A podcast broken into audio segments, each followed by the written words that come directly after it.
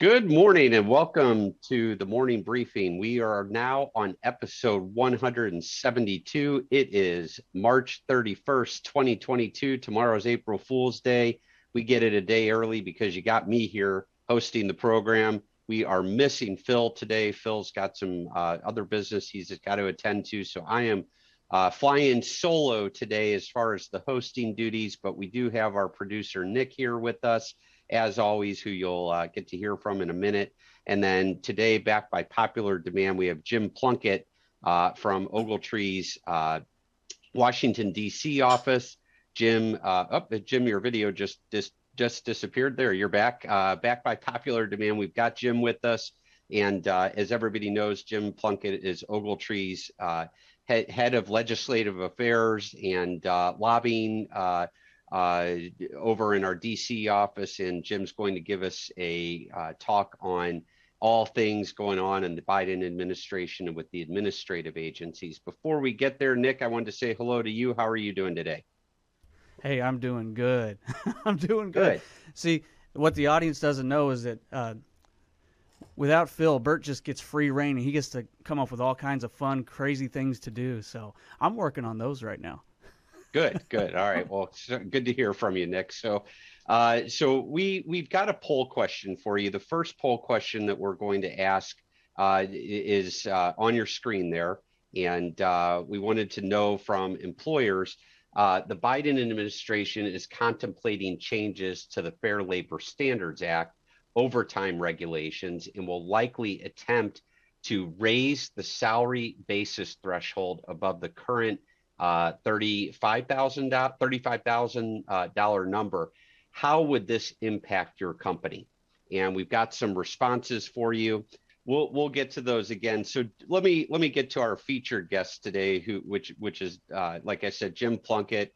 Uh, we're we we know that there's all kinds of things going on in Washington D.C. these days. Uh, uh, we're going to largely stay away from probably two of the topics, which is the war going on in Ukraine. Uh, we, we aren't going to make that the focus of, of what's going on, and also the runaway uh, inflation that's taking place. Uh, we'll only touch on those to the extent they relate to labor and employment. We won't be offering much commentary uh, on those two topics generally. But uh, Jim, what is going on in DC? What's the climate?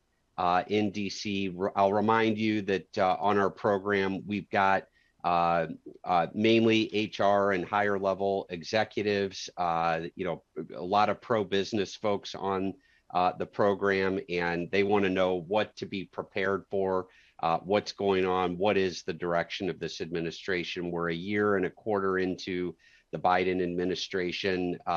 really, it seems from my perspective, the Department of Labor has only been very active the last year or so. Uh, we'll talk about why that is, and that the Department of, uh, I'm sorry, the uh, NLRB and the EEOC have not been quite as active, and we'll talk about that. But why don't you get, give us kind of a, uh, a, an overview of what's been going on and what we might start to see happening from those agencies? Sure, Burt, and uh, thank you again for for for having me. Uh, so obviously a lot to unpack there. I'm just going to start talking, and I'll I'll try to pause a little bit, Burt, and so you can you know ask some questions about the the, the points that I raise. Uh, the I'll, the first thing that I'll start off with is you know you mentioned the war, and yes, that doesn't really have a, a direct impact on labor and employment policy, but at least in our our Congress, they they they have a difficult time walking and chewing gum at the same time. Uh, so when sort of other issues uh, come to the forefront, that sort of takes the, the, the air out of the room and, and really hobbles Congress's ability to, to um, address the, the agenda, the roadmap that they had, you know, planned out for, you know, weeks and months and even years ahead. Uh, what we saw the last two years with COVID is a, a great example, right? Think of all the time and energy and, and, and resources they spent getting together. I think it was roughly uh, about six uh, COVID 19 related relief packages through Congress. That takes a lot of time, right? So the time that they're doing that is time that they're not doing other issues, right? So that's just something to keep in the back of your mind about Congress. Um, well, yes, and, and, and Jim, let me say it. I guess it's uh, uh, almost a little coincidental. They they spent their time dealing with uh, six COVID-related bills. That, uh, if my math is somewhat correct, uh, those six bills ended up totaling overall, I think somewhere between like six and eight trillion dollars, uh, which is part of the part of the what a lot of economists are saying is is the reason behind a lot of the inflation that we're seeing right now just one right. of the reasons. Right, and but we're still just to keep on the, the COVID theme because right we got to. Um, I think it's required by law. Anytime you do one of these uh, uh, conferences, right, you have to talk about COVID nineteen.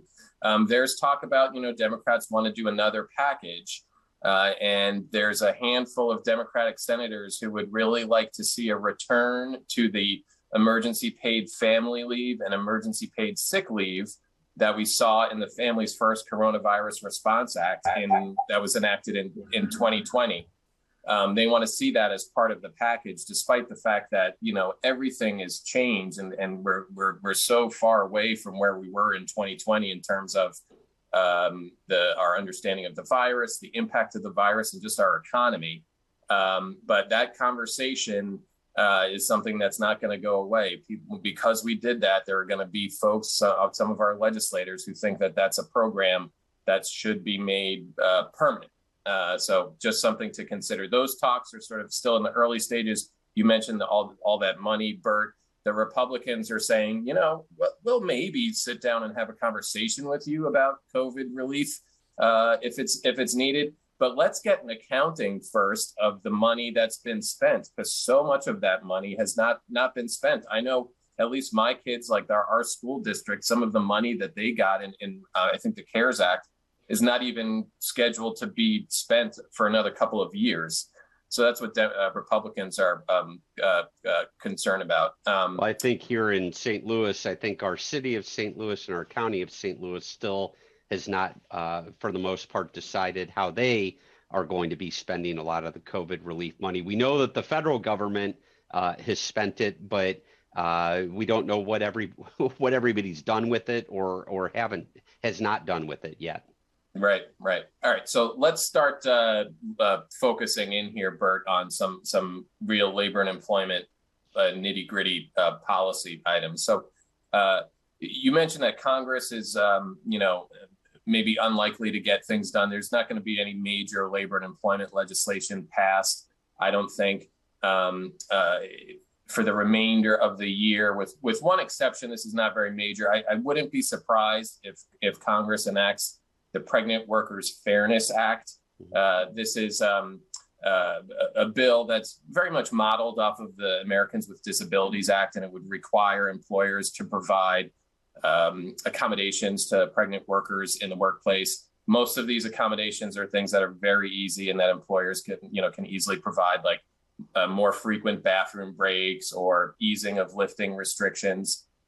The bill passed the House uh, with a, a, a, very big majority. I think 100 Republicans voted for it. It's got the support of uh, business groups in DC.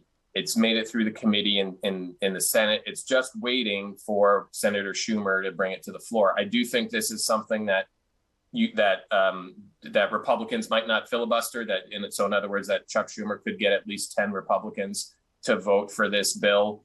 Um, you know, if I were Chuck Schumer, I'd think about bringing it to the floor in a little over a month, right around Mother's Day. I think the optics there, uh, you, you know, would look really good. Um, but so that's something that could pass. Of course, President Biden would sign that. I think you'd all be able to, to handle it. Um, but we're not going to see things like the PRO Act, um, get the, the Protecting the Right to Organize Act, which we've talked about before, um, which would really, you know, flip current federal labor law on its head. We're not going to see that get, well, get passed. In, in, not only current labor law, but it would flip, uh, you know, probably 50, 60 years of labor law on its head.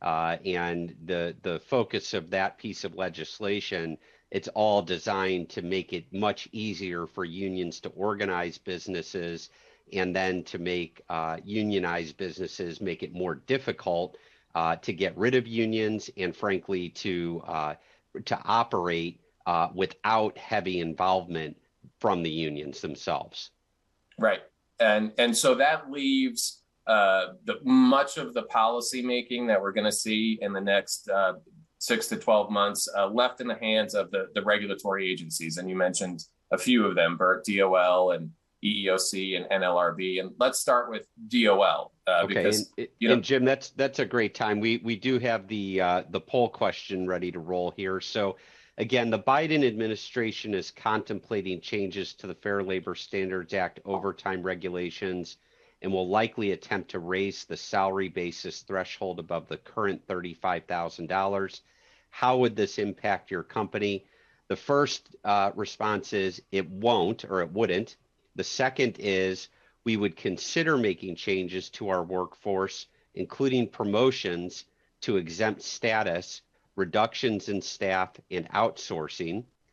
Third, we would consider automating part of our business.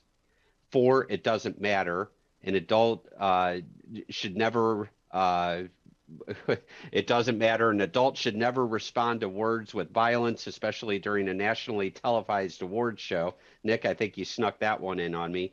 And five we have heard nothing about this until today. So if we have uh, uh we'd love to hear your responses on how uh, this change would affect your business. And since we're moving into the dol while people are responding Jim, maybe you could talk talk first about uh, what the what the administration's considering there. Sure. So the President Biden and the administration suffered a pretty significant blow in terms of their their their regulatory and enforcement agenda, at least in the, the wage and hour space, just last night because their nominee to run the Department of Labor's wage and hour division, a man by the name of David Weil, uh, he got voted down on the, the Senate floor. And it's the first uh, nominee that President Biden has put forward uh, since he's been president that has been rejected on the, the Senate floor. You know, some of his nominees haven't, you know, they've withdrawn or he's withdrawn them.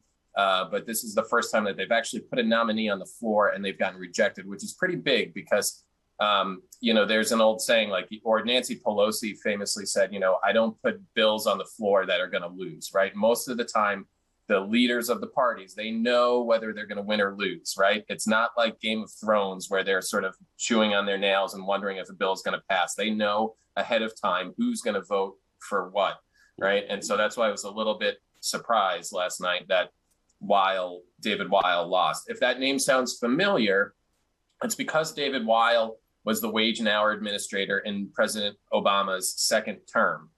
And uh, if you recall um, that second term is when they made changes to the overtime regulations. There was the persuader regulation that was issued.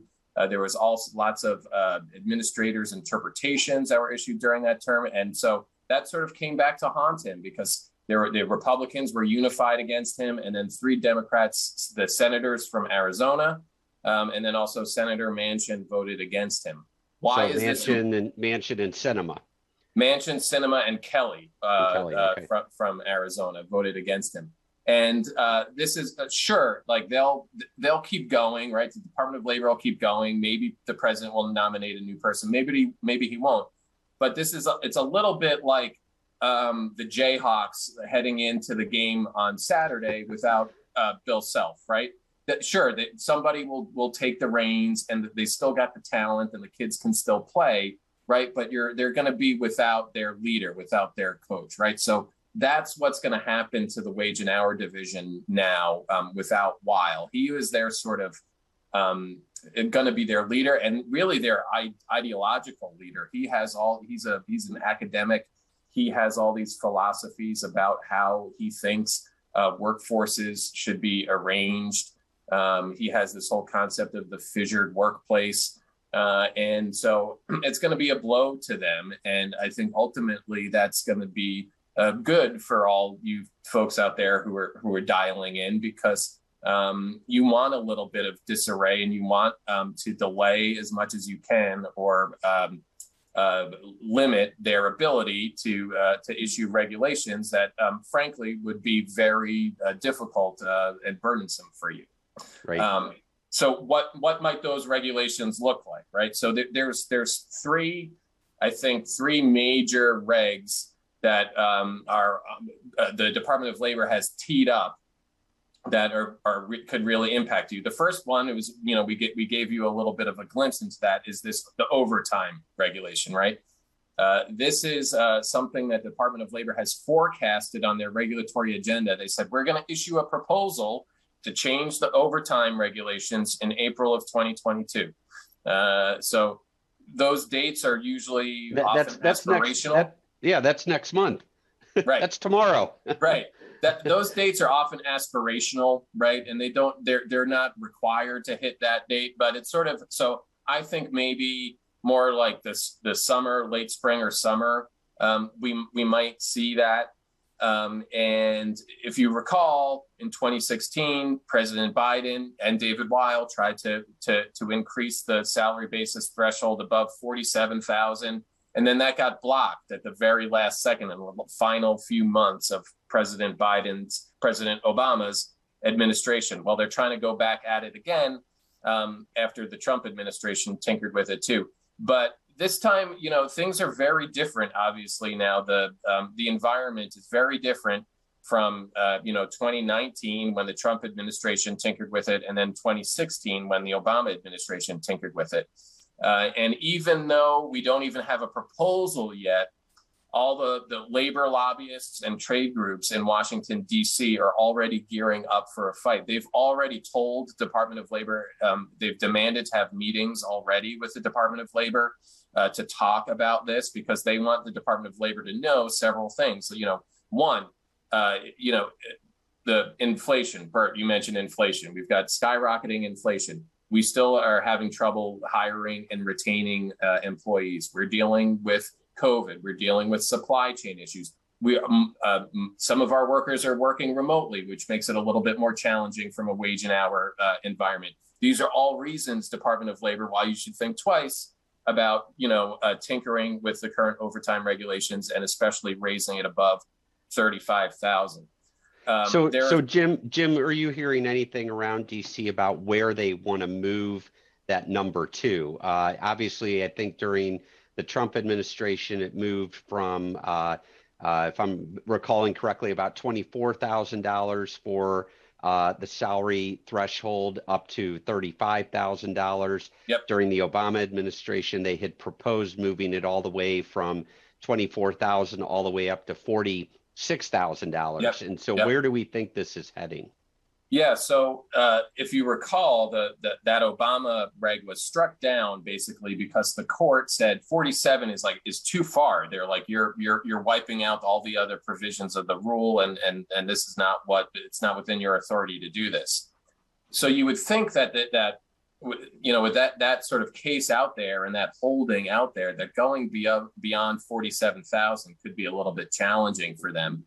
But they've got clever lawyers employers have clever lawyers too. Um, so we'll, we'll have to see. Some legislators, and I don't know how they think they're going to get away with this, but some Democrats have written, just like labor groups or, or employer groups are, are, are, already approaching the Department of Labor. Some of our elected officials have uh, approached the Department of Labor and they said, we think you should raise the salary basis to 80,000. Oh my God. Uh, yeah, wow. Which, which, is, you know, uh, absurd and um, you know, I don't know how they think they, they would get away with that, and it's it's it's unreasonable, um, obviously, but it shows you where some of the where some of our folks, our elected officials in Washington D.C., where they think uh, you know our labor policy should be, and sort of how out of touch they they are with, especially the small small businesses uh, in, in in this country.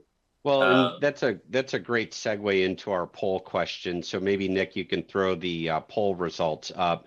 Uh, so talking about uh, what the the topic we are talking about on on the changes to the salary basis test, uh, the salary threshold. Uh, the poll results really are, are quite interesting here. I think that it, it, looks like you know a little bit less than half of the respondents have said that a change from the thirty five thousand dollar upwards really won't impact their business uh, too much. Uh, although if it moved to eighty thousand dollars, I think we'd see. Uh, I, I, think we'd see a, a that that part of the pie chart uh, change. So uh, now it says uh, we're we're going to take out the funny response there, and we we you know it, it, looks like a lot. You know, a few people haven't heard about it until today. Uh, the the big uh, darker green section, though, I think is really uh, important here, and that is we would consider making changes to our workforce. And you know, it, it, we we all hear about the salary basis threshold being moved, and you know, some people think it's great, other people think it's terrible. And you know, one of the places that we see this, you go to your your average hardware store or grocery store these days, or uh, a fast food restaurant uh, or or like a Panera, which I guess it's it's what medium medium food, um, still a sit down meal or whatever, but uh, they're not necessarily serving you. And you know the first thing you're confronted with when you when you go there in, into the service sector uh, at a restaurant is you've got kiosks to order.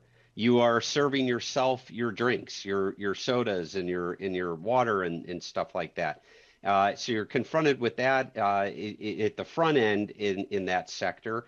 And then when you go to the grocery stores or your, your hardware stores and they've got all the uh, self checkout stations.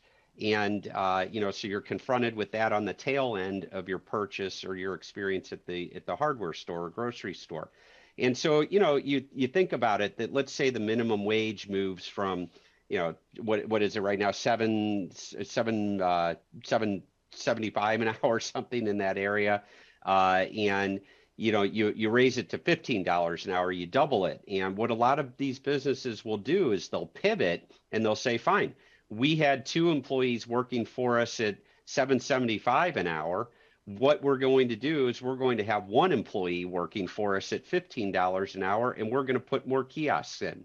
Uh, we're going to put more self checkout stands in. And so uh, business reacts. Business knows that they can only get away with paying so much to uh, to labor, and my concern is is that the the faster and the further we push uh, some of these some of this agenda, the the more it's going to accelerate automation. And so I think that that big dark green section that we see that looks like probably at least a quarter of our respondents are saying they would consider making changes to the workforce if uh, if minimum wage increases and the salary uh, threshold increases. Jim, you have any comments on the poll results there?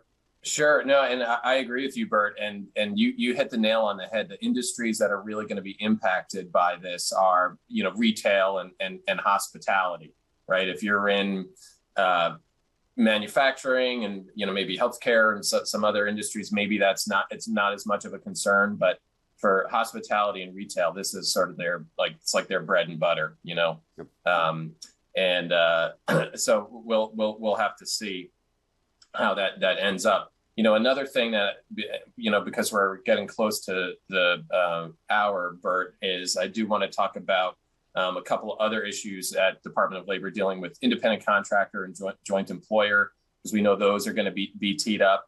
Again, the administration suffered another loss, uh, this time in, in court. And I'm talking about the independent contractor rule. The Trump administration, uh, whatever you say, you know, think about um, President Trump and his administration is fine. But from the labor and employment policy perspective, um, it, it it, the, it was very pro employer, right? The the regulations, the sub regulatory documents, the compliance assistant very um, conducive to, to employers and trying to help employers navigate the complex web of statutes and regulations because they understand that you know em- employers hire workers and they provide health care and, and you know allow workers to pay their bills right? So um, it's been a complete 180 obviously with this administration. And burt and i were talking earlier it's not just that this administration is is is pro employee but there's a real underlying animus, we think, towards uh, employers, not just in the labor and employment space, but in everything they do in antitrust, in the way they view the tax system. It's a very sort of uh, punitive uh, uh philosophy uh, tor- towards employers. Uh, so, one of the first things that they did, this administration, in the spring of 2021, was they rescinded a regulation that President Trump had issued uh, that makes provides greater flexibility for uh, for um, entrepreneurs uh, and and for employers to to engage with independent contractors, right? Um, and the, uh, the, Biden administration said no, we're getting rid of that because we think that um, all workers should be employees and all employees want to join unions. That's basically their their their philosophy. They they you know really sort of take this um, really antiquated version uh, view of um, of of workers, right? They they they don't like the gig economy. They don't like um, workers being um, you know entrepreneurs being able to hang out their own shingle. They want everybody to be an employee of somebody else um, because that way they fall under the the scope of um, uh, federal labor law protections. But anyway, so they said we're getting rid of this this Trump regulation, and they did it very quickly well, some groups uh, sued a, a, a, group called, I think it's called the Coalition to Protect Entrepreneurial Innovation or something like that. Um, and they uh, they sued and they won. The court said that the, the Trump or the Biden administration didn't follow the, the right process, the right procedures. They did it too quickly. Um, they didn't consider alternatives. So um, so they they they um, reinstated the Trump era rule that makes it easier for you to engage with uh, ind- independent contractors, right? That that that it's um, you're not going to have to be as concerned that the Department of Labor is going to come back and say, hey, you know that that um, that cleaning crew uh, that you have come in every night, every at the end of the day, you know they're um, they're your employees or whatever, or they're they're they're not independent contractors. Um, so that's a good good development for you all. And then this goes back to what I was saying. Without the David Weil there, without a leader, uh, who knows how they're going to respond to this? They're they're stuck with this Trump era regulation right now that's on the books. They're going to try to appeal, um, and they're going to try to redo their rescission in a in a way that dots all the i's and crosses the t's. But this slows things down for them and is really helpful because I was thinking that right about this time we would be seeing a sort of them trying to um, uh, almost make it like a California style ABC test, mm-hmm. uh, where it makes it really challenging for uh, uh for independent contractors. Um, so, so, so, Jim, we we've been talking most of our time about the Department of Labor. Uh, let me ask you this: with with only a couple minutes left, uh, we we haven't heard much from uh, the EEOC and the NLRB during the uh, Biden administration. Sure. And this is my way of kind of prompting you and prompting our listeners uh, to to buckle up. Can you can you give right. a, a, little bit of uh, description what's going on there, why we haven't heard much, and what we might expect? Sure. So just very quickly with the EEOC, because they're on um, uh, staggered uh, terms, five-year terms. They're, it's unlike other executive branch agencies. They're an independent agency, so they still have a Republican majority at the EEOC. There's three Republicans and two Democrats. That majority is going to end in June. I wouldn't be surprised if in the next few weeks we hear about a nominee from President Biden, so that as soon as that Republican uh, term expires, they can have somebody sworn in, a Democrat sworn in the other day and, and the following day and take control of, of the EEOC. Um, but that, that won't happen until the summer. Um, there's also no politically appointed general counsel uh, at, at the EEOC. It's a career person running the show. And that's where the enforcement happens, right, at the general counsel's office. Um, and that's where a lot of our clients' um, interactions with the EEOC occur, right? It's from in the, the enforcement space. So um, again, they're fl- flying a little bit uh, rudderless there or sailing a little bit rudderless there. Uh, the board, the NLRB, is similar in their terms, but they were able to flip the board in August of, of this year. So they got Democratic control of the board in August of 2021. Sorry. Uh, and they're sort of getting their legs un- underneath them. All right. They're, they're, they are um, making waves and you know they're they're attacking arbitration agreements. They are going after independent contractors uh, as well. So they're getting their momentum because they've had this head start that the eeoc doesn't have. Uh, but i suspect uh, in you know the, the spring and the summer um, for them to really um, ramp it up. The other thing to, the, to their credit to the board's credit um, they are they understand that process matters and they don't want to run afoul and make the same mistakes that their colleagues in the Department of Labor made by rescinding Trump era decisions too quickly. Uh, so they're they're going they're really um, taking their time and they're putting a lot of these uh, potential decisions out for comment from the public, and they're saying, "Hey, we're going to thinking about doing this. Do you all have any thoughts about if we change the policy?" And so I, I give them credit for that. It's it's a slower um, turning of the aircraft carrier, uh, but in a way they're doing it in a way that can protect potentially inoculate themselves from from legal challenge. But so, so thanks thanks for that, uh, Jim. So uh, this comes from our our listener Martin. I know we're we're just up against the hour right now, and Martin says, for sake of discussion, if you assume Republicans take control of the House and Senate in November, would you predict then that the next two years there will be basically no new legislation? Yeah, I, I, I think so. Uh, at least in the labor employment space, I, I do always um, want to be conscious of the fact that I, I often come across cynical about Congress's ability to, to get things done. There are, you know, things that they they can agree on. You know, they they they sign, they get, you know, scores of laws passed every, session. They got a big bipartisan infrastructure bill passed just se- several months ago. Um, you know, they they were able to work on COVID, so there are things that that they can do. So I I, I don't I want to give them a little bit of credit. I don't want to be too right. negative about our, our, our legislators, but I think really, um, quite frankly, that Martin is right. That particularly in the labor and employment space, I can't see any any labor and employment bill that a, a Republican Congress would pass that President Biden would sign. So we're we're heading toward gridlock. Well, we're we're about done with the program. Nick, I understand that in Phil's absence today, you've played a trick on me here. What what what do you got going on? Okay, you're pinning it on me now. well, what what we do have is the other poll results. I, I know people want the results because there were so many that got involved. Uh, we want to know what happened to Burt's tooth, which yeah. he is showing off. Uh, let's let's get him showing it off right, right there. Right there. Okay, so the responses are in. Okay, and, and, and what what do we have here, Nick? Since I don't even know what these responses. Well, I'm are. gonna I'm gonna let you know. So, um, probably the least responses were pending dental work. We just don't think ah. that that is likely. Um, uh-huh. Now, right right behind that was Jim and Burt stayed up too late last night. So maybe so, but Jim looks fine. So either he's just can handle a little more, or um, he can handle himself a little better.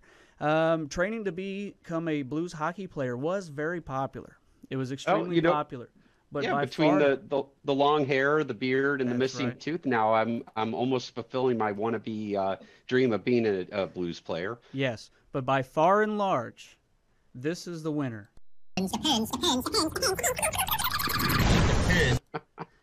He said it depends one too many times to his wife. So that was the the runaway winner. Got it. Well, my, my good friend Portia pointed out to me that uh, the the missing tooth was really obvious on air, and I hate to tell everybody I'm just having some dental work done. Nothing exciting. Uh, Jim Jim and I weren't out too late last night. My wife didn't uh, finally get sick of me, but uh, yeah, the missing tooth. Now now folks get to watch this gap get closed over the uh, next several programs here or the next year or so. So uh, get our, used to the look. It's our new Corona yeah, so, squirrel. Exactly. So, well, Jim, I want to thank you so much for participating today. You're always a wealth of knowledge with your, uh, uh, you know, finger on the pulse of of what's happening in DC, and I think it's really beneficial for our uh, listeners to hear what's going on. So, thank you again for participating, and we will be back on the air next uh, Thursday. Thank you. If you've ever been to a career fair, there are many different companies there, all clamoring for the attention of these 22, 23 year olds just about to graduate college. And we needed something that set us apart. So we produced a VR video that showed a glimpse in the life of what it was like to work for Nortec. But they could do so in a way that really was pushing the edge of technology, which is how we wanted to be seen by those candidates. We empower our employees to reach forward and look for those new opportunities. And the VR technology, using it during the recruiting process, allowed us to do that.